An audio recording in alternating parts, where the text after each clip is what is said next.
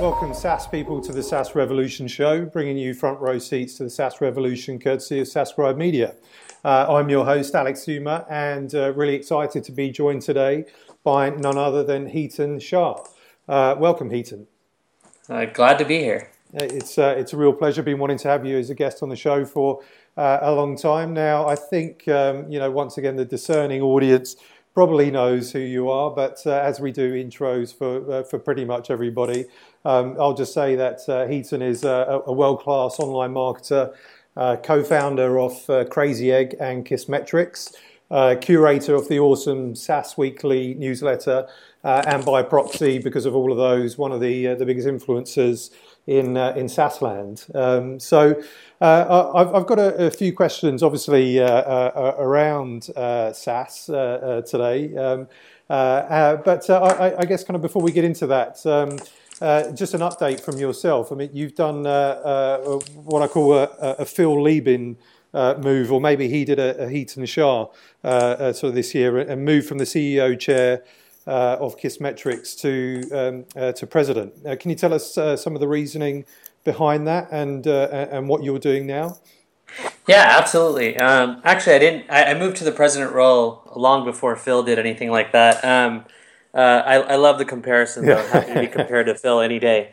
Um, but um, I uh, I actually am no longer involved in Kissmetrics, even on the board or uh, in any capacity with the company beyond like I have equity in it because I started it. Mm-hmm. Um, the the idea was it was just it was just time to move on uh, mm-hmm. and do something new. We've had uh, two CEOs there. I was actually interim um, uh, CEO last year. Uh, and basically, you know, the the business uh, is is doing great considering everything that happened. We had a pretty major lawsuit uh, mm-hmm. a while ago, um, and uh, it made it so we couldn't raise money for two years, and we're battling a lawsuit. So that really, you know, made it so we couldn't really invest in growth, uh, at least from a cash standpoint. Um, so the business is pretty old now, and I think it's time for someone else to have a whack at it. Uh, so that's what's going on there.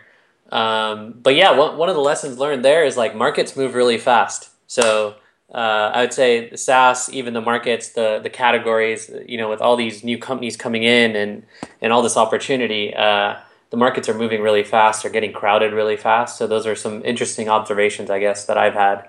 Uh, and uh, yeah, so basically, my, the update for me beyond that is I'm back to working on Crazy Egg, which is a self-funded SaaS product. Uh, mm-hmm uh, that creates heat maps where people are clicking on the page. We were one of the first. Uh, it's 10 years old, and we're probably the only ones that actually stayed true to just doing that. Uh, and that'll that'll come to an end this year, 10 years in, where we're, we're going to start doing some other stuff uh, that'll start launching later this year. Um, and then uh, I started working on a new company, which is really my co-founder's blog, QuickSprout. Mm-hmm. And uh, we're turning it into we're building software. he's been blogging a lot about online marketing, content marketing, and doing a pretty good job of it. Uh, and we get about 700,000 visitors a month. And we're going to start building software to help people write better content and get more traffic. Okay, well, so um, thanks for the update, first of all. And uh, yeah, I mean, I, I, really like the idea uh, about sort of building software to help content marketers because, um, you, you, know, certainly we see, or I, I see that problem that, um, well, with so many companies out there, um, you know, needing to create content, that a lot of them have got this problem, right? So if uh, uh, if, if, you can sort of recognise that problem and create software for, to help people with that, then I think you've got a, an awesome business right there. Um, so uh, I, I, guess sort of. Uh, talking about you, you, you, mentioned about the SaaS market sort of moving on, um, and, and, and SaaS companies sort of in particular. I think there's a lot of uh, famous examples of SaaS companies that started out as consulting businesses um, and then you know transitioned to uh, the, the, the SaaS sort of business model. Um, 37 signals to Basecamp, uh, exceptional to Intercom, Elastic to Close.io, and of course uh, Advantage Consulting Services to to Crazy Egg. Um, why is that? Uh, you know, do we see that trend from services to, to, to SaaS or to software? Um, you know, and will we continue to see that trend now that the barriers to market, you know, to entry for, for SaaS or creating a SaaS company is so low? Yeah, um, that's very interesting. I think it's just a certain type of pattern. Uh, many of us got really good at helping other people. Mm-hmm. Um, with their sort of, uh, in our case, it was their marketing. In 37 Signals' case, it was just uh, design and, and, a little bit of product development. Uh, in Intercom's case, they did a whole plethora of stuff, focused starting with design. Um, and so uh, I think that as as you get good at helping other people, you also get better yourself. And at some point, uh, I, I, think many of us have the realization that by building software, um, we you know we can actually have more leverage, more uh, ability to kind of choose our own destiny with our business versus always having to get new customers and keep them happy. Uh, you're sort of working for yourself. So I think you know uh, that that being said, even consulting and services and all that side of things, it's probably the fastest, easiest way to make money.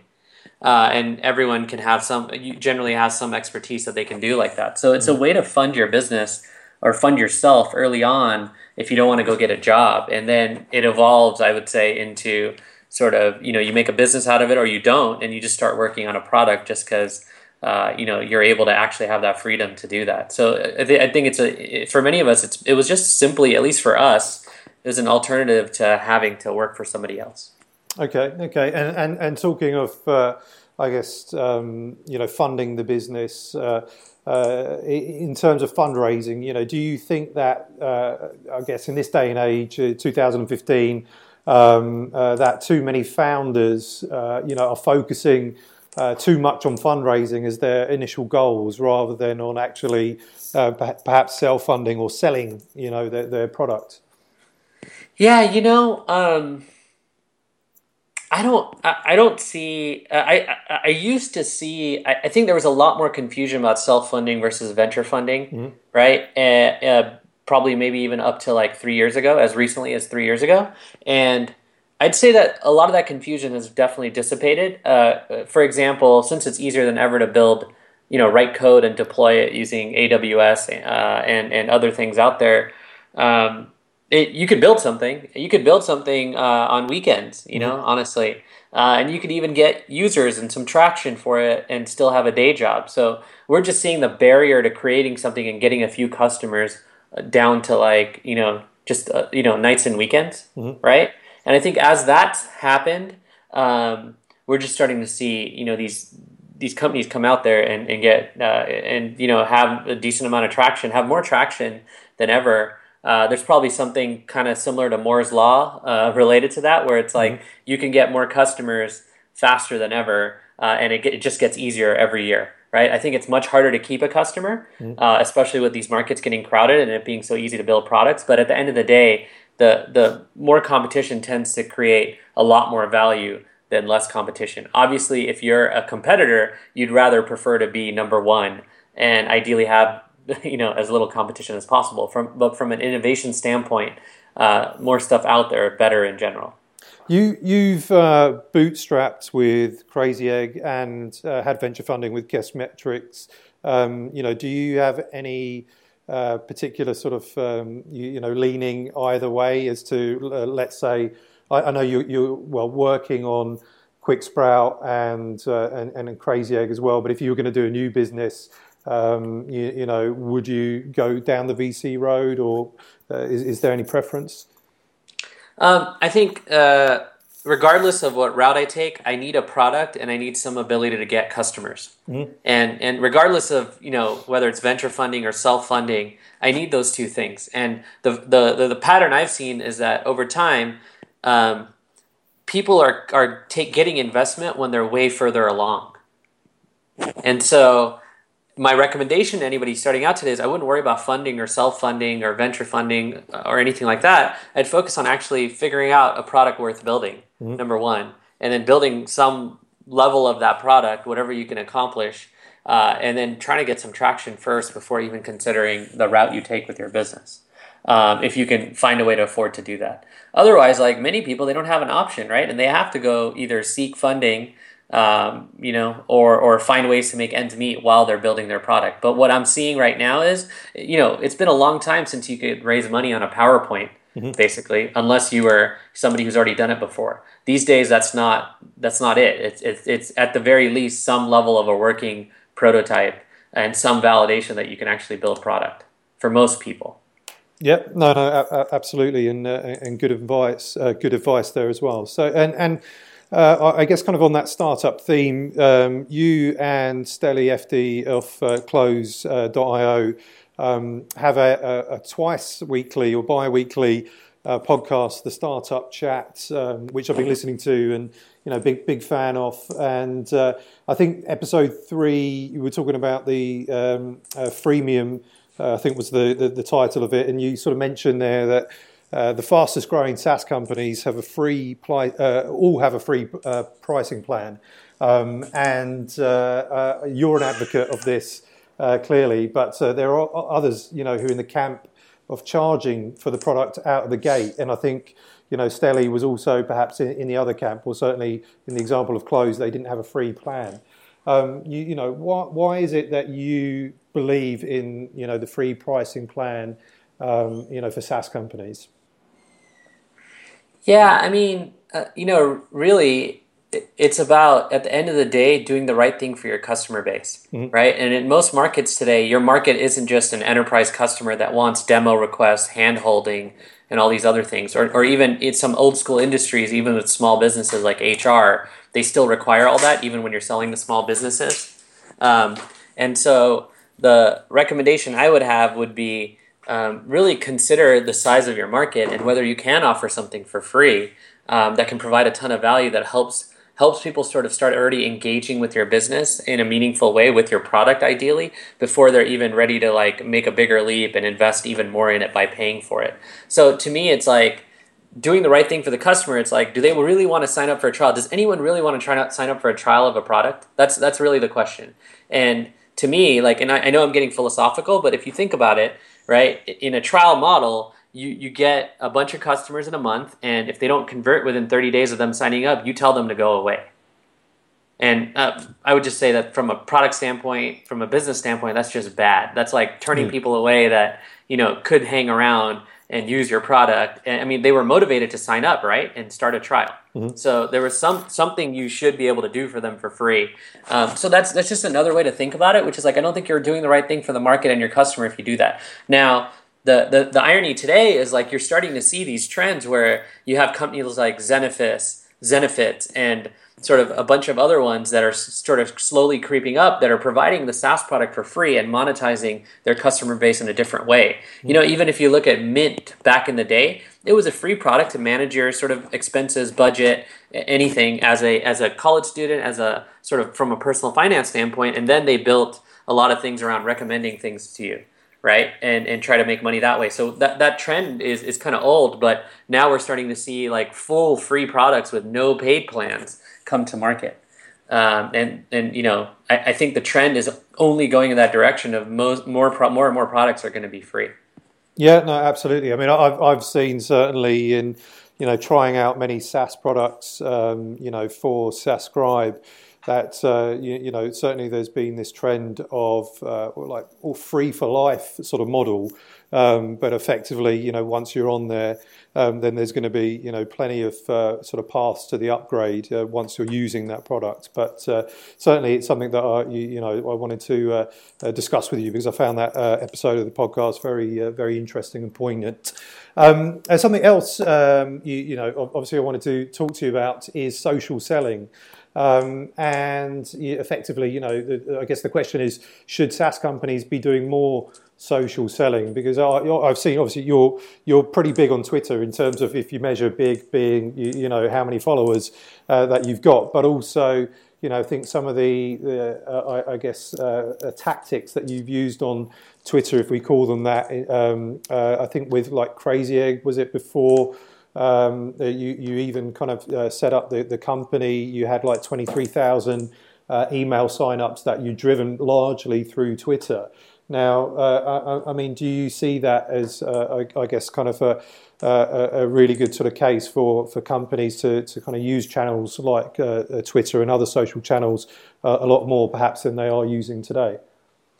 Yeah, I mean, I, I would just say that uh, whether it's marketing or selling or whatever you want to call it, mm. like it's a human to human process, mm. right? Or or it's even there's an intermediary like a website, right? Um, so to me, I think social selling, uh, at least the way it's defined, is people define it as developing relationships as part of the sales process. You know, that's the basics of like how you'll see a lot of technical definitions for it. Uh, I'd venture to say that like. Um, it's not really social selling to me. It's just being human and being human with the channels that you have available to you. right? Like even back in the day, this is nothing new. Back in the day, the way we would market things, uh, back in the day, meaning let's say five years ago, mm-hmm. Existence of Facebook for anybody, Twitter, and uh, you know even LinkedIn wasn't that big, and, and a lot of these other platforms like Pinterest didn't even exist. We were doing social selling by commenting on people's blogs, right? It's not any different in my mind. It's just an ability for you to say something in a social setting. A blog in the comments area is essentially a social setting. Um, and I think so are all these social media sites. So, so for me, it's about relationships and building them. And the easiest form of it is not even sales for me. It's like if someone mentions my brand, my company, um, in any kind of light, it's my job if I'm there, either as me you know my account my personal account or my company's account to respond right and act mm. in a sort of responsible manner to be honest right because look if someone's going to have a problem with my business i want to i want to help them solve their problem that's not cool right? If someone's praising the business i i, I want to retweet it. I want to amplify that right? One because it's good for me obviously right? But two someone's endorsing the product publicly right? Or endorsing my brand publicly. And that's that's huge. So to me like it's not just about sales. It's about being human and, and using our channels that we have available to us on the internet to be human. And so it's cool that we have a name for it. And and you know, I know salespeople love putting names to stuff just like marketers do, but like it, it, it this is how we do it, you know? Like this is how it should be done. It's just like back in the day when you you, you know try to knock on someone's office and, and get in their door, right? Schedule a meeting with them, whatever. Same thing, right? But instead you have this opportunity because there's so much more going on on these online channels where you can start actually helping people uh, in real time when they need it. Yeah, no, no, absolutely, and uh, I think we, we we covered that uh, sort of topic um, uh, in a previous podcast with uh, with Jill Rowley, who's uh, um, yeah. you know a, a, big evangelist around sort of social selling. But um, yeah, definitely, uh, as you say, sort of being human, you know that that's effectively you know what it is, and it, it, you know whether it's selling on Twitter or commenting, you know, on blogs, it, it's just how things are kind of done today, right? Um, yep. and, and I think you, you, know, talking, I guess, kind of you know, on, online marketing, selling marketing. You know, both yourself and Neil Patel, um, your uh, sort of co-founder, business partner. Um, you know, uh, are, are, masters at the arts of uh, on- online marketing, and you know, your personal brands and uh, your your company sort of marketing. Uh, uh, sort of playbooks of you, you, know I guess it's like you you've written the playbook on uh, online marketing. But if if you were to write the the actual sort of online marketing playbook for for SaaS startups what would your what would be your number one marketing strategy tip? Um, yeah I think I might have said this before but uh, I would say share everything you know. Mm-hmm. so you know some of the best marketing these days comes from people who are sharing what they know, sharing, educating, helping people learn things. And especially when you're a B2B SaaS business, like it's, it's imperative. Like if you're the go-to source for someone's education about the market or the or marketing in the case of many of my blogs and stuff like that, mm-hmm. um, you you you're building a brand before they even get to use your product. It's great, right? And it's a much easier way to pull people in. So you know, many would call that inbound marketing or whatever right? To, to me, it's like the number one strategy you have is what you know. The number one asset is what you know and what, how you can help people uh, with that knowledge. And so, you know, examples of this are like, I, I, would say that the poster child of this was actually 37 Signals, now Basecamp. Mm-hmm. Back in the day when they would share things like that nobody was sharing. Nobody was talking about A-B testing when they were talking about it for a SaaS business. You know, um, uh, another favorite example is Intercom with their blog if you're a product person, there's no way you're not reading that blog mm-hmm. uh, because they, they give you lots of deep insights into how to make better products. And just like they do, they've built a killer product and they talk about how they did it. And that's what they know, right? And they even share internal tech talks and videos uh, and stuff like that on their blog. So I would say that there's a lot of great examples out there of, of this tactic I'm talking about. And the, the beauty of this specific tactic is that I think it's it turns into a strategy. Once you start getting good at it, you start doing more. Another example would be the folks at Groove, Groove HQ. Mm-hmm. Um, they shared their journey to 100k MRR on their blog from day zero, and uh, they call it the startup journey. It's like a startup journey blog, and it's pretty awesome. I've done an interview on it and other things like that. They're at 186,300k MRR. Uh, or I'm sorry, 186,000k uh, or 186,000 MRR. Sorry, um, and now they're sharing the journey to 500k, right? So I think share what you know, like, and and and, and just just try to educate people that way, and that that's that's the strategy that's working right now. And more importantly, I think it's the most human one we have. Okay, and um, awesome. And uh, I guess um, with your uh, well, Quick Sprout plans, the, the, the, the, software that you're sort of creating for Quick Sprout to help sort of content marketers, um, you know, is there going to be this, uh, uh, I guess, kind of um, part, partnership uh, for, um, for um, uh, sharing what you know within the software kind of built in? Yeah, uh, we don't know what we're going to do there. We, we do know that the brand my co-founder Neil has built off of QuickSprout is all based on sharing what he knows. I mean, he's got some of the best posts around that. Even some of the patterns he's learned about what makes people click on those posts. A lot of other people have sort of imitated um, and got inspired by. Uh, so he was like one of the first to sort of come up with certain patterns. He's even got a hundred k a month challenge going on where uh, he's we're you know we're building a new blog and we're trying to get it to 100k in revenue a month uh, and we're sharing everything about how we do that. So a lot of that's already baked into like the content on the on the blog. And and so when we think about the the product it's actually uh, the truth is it's uh, we have an advantage because you sign up for it right? So since you're signing up for it um, we have a, a, lot more information about your blog and other information like that and your own data. So we actually invert it and make it more about you and your content and how you can do better. Uh, and the whole goal of that business is to help you increase traffic. The content will help you increase your traffic, and the software will help you increase your traffic. And the main way today is going to be essentially helping you write more effective content. Uh, and if you know, a lot of that has to do with tips and tricks that we've already shared on the blog uh, through the content.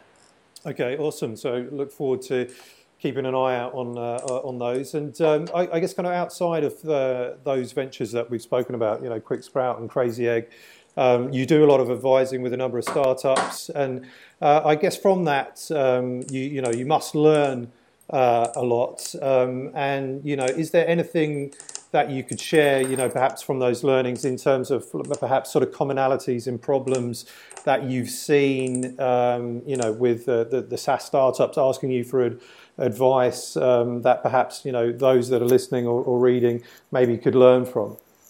Yeah, absolutely. So I've got one thing that's uh, super fascinating to me as I've talked to a lot of companies, especially SaaS companies, about growth and marketing and even like revenue. And one of the most interesting things uh, I've learned is that there isn't as much standardization as you'd expect. So the way that one company writes blog posts or the way that another company does their paid advertising, it's not going to be the same across companies. And so, you know, when you read a lot of the content out there, it's very prescriptive in like, you should do this, or I did this, it worked for me. You know, um, there's not enough taking it to the point of this is how you can make it work for you.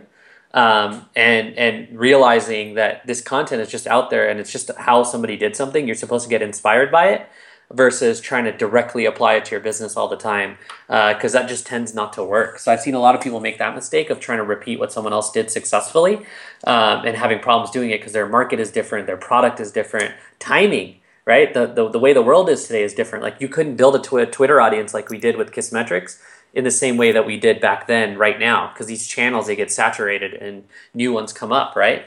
So um, I would say that what worked for someone else won't necessarily work for you. Your job is to get inspired by what they've done and, and be inspired by everything and use use the information you have about your customer base and your product and your market and your business and the timing of right now to figure out what strategy you should use. So the, my biggest piece of advice is figure out what's unique about you and, and make that the thing that you sort of market uh, and how you do your marketing. And that doesn't mean you're just copying tactics or growth hacks or whatever from other people. Okay, awesome. No, thanks for that. And um, uh, I guess we've got, we've got uh, sort of two final uh, sort of questions given the, um, uh, the, the, the, time that we've got left. So, and they're, they're more kind of personal questions uh, to, to you. Uh, in that one, um, you're a, a, proponent of lifelong learning. Um, and so I guess I, I want to know, and hopefully the readers and listeners do too, what, what, are you doing now that exemplifies that philosophy? Yeah.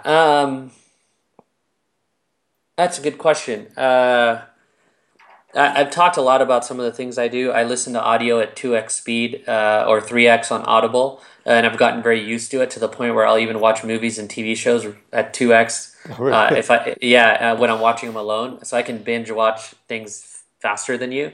So for me, it's a you know there's an interesting thing I do where you know a lot of people will say when you have opportunities or stuff like that, you should say no more or you should say yes more or whatever depending on the mood they're in. They'll give you different advice.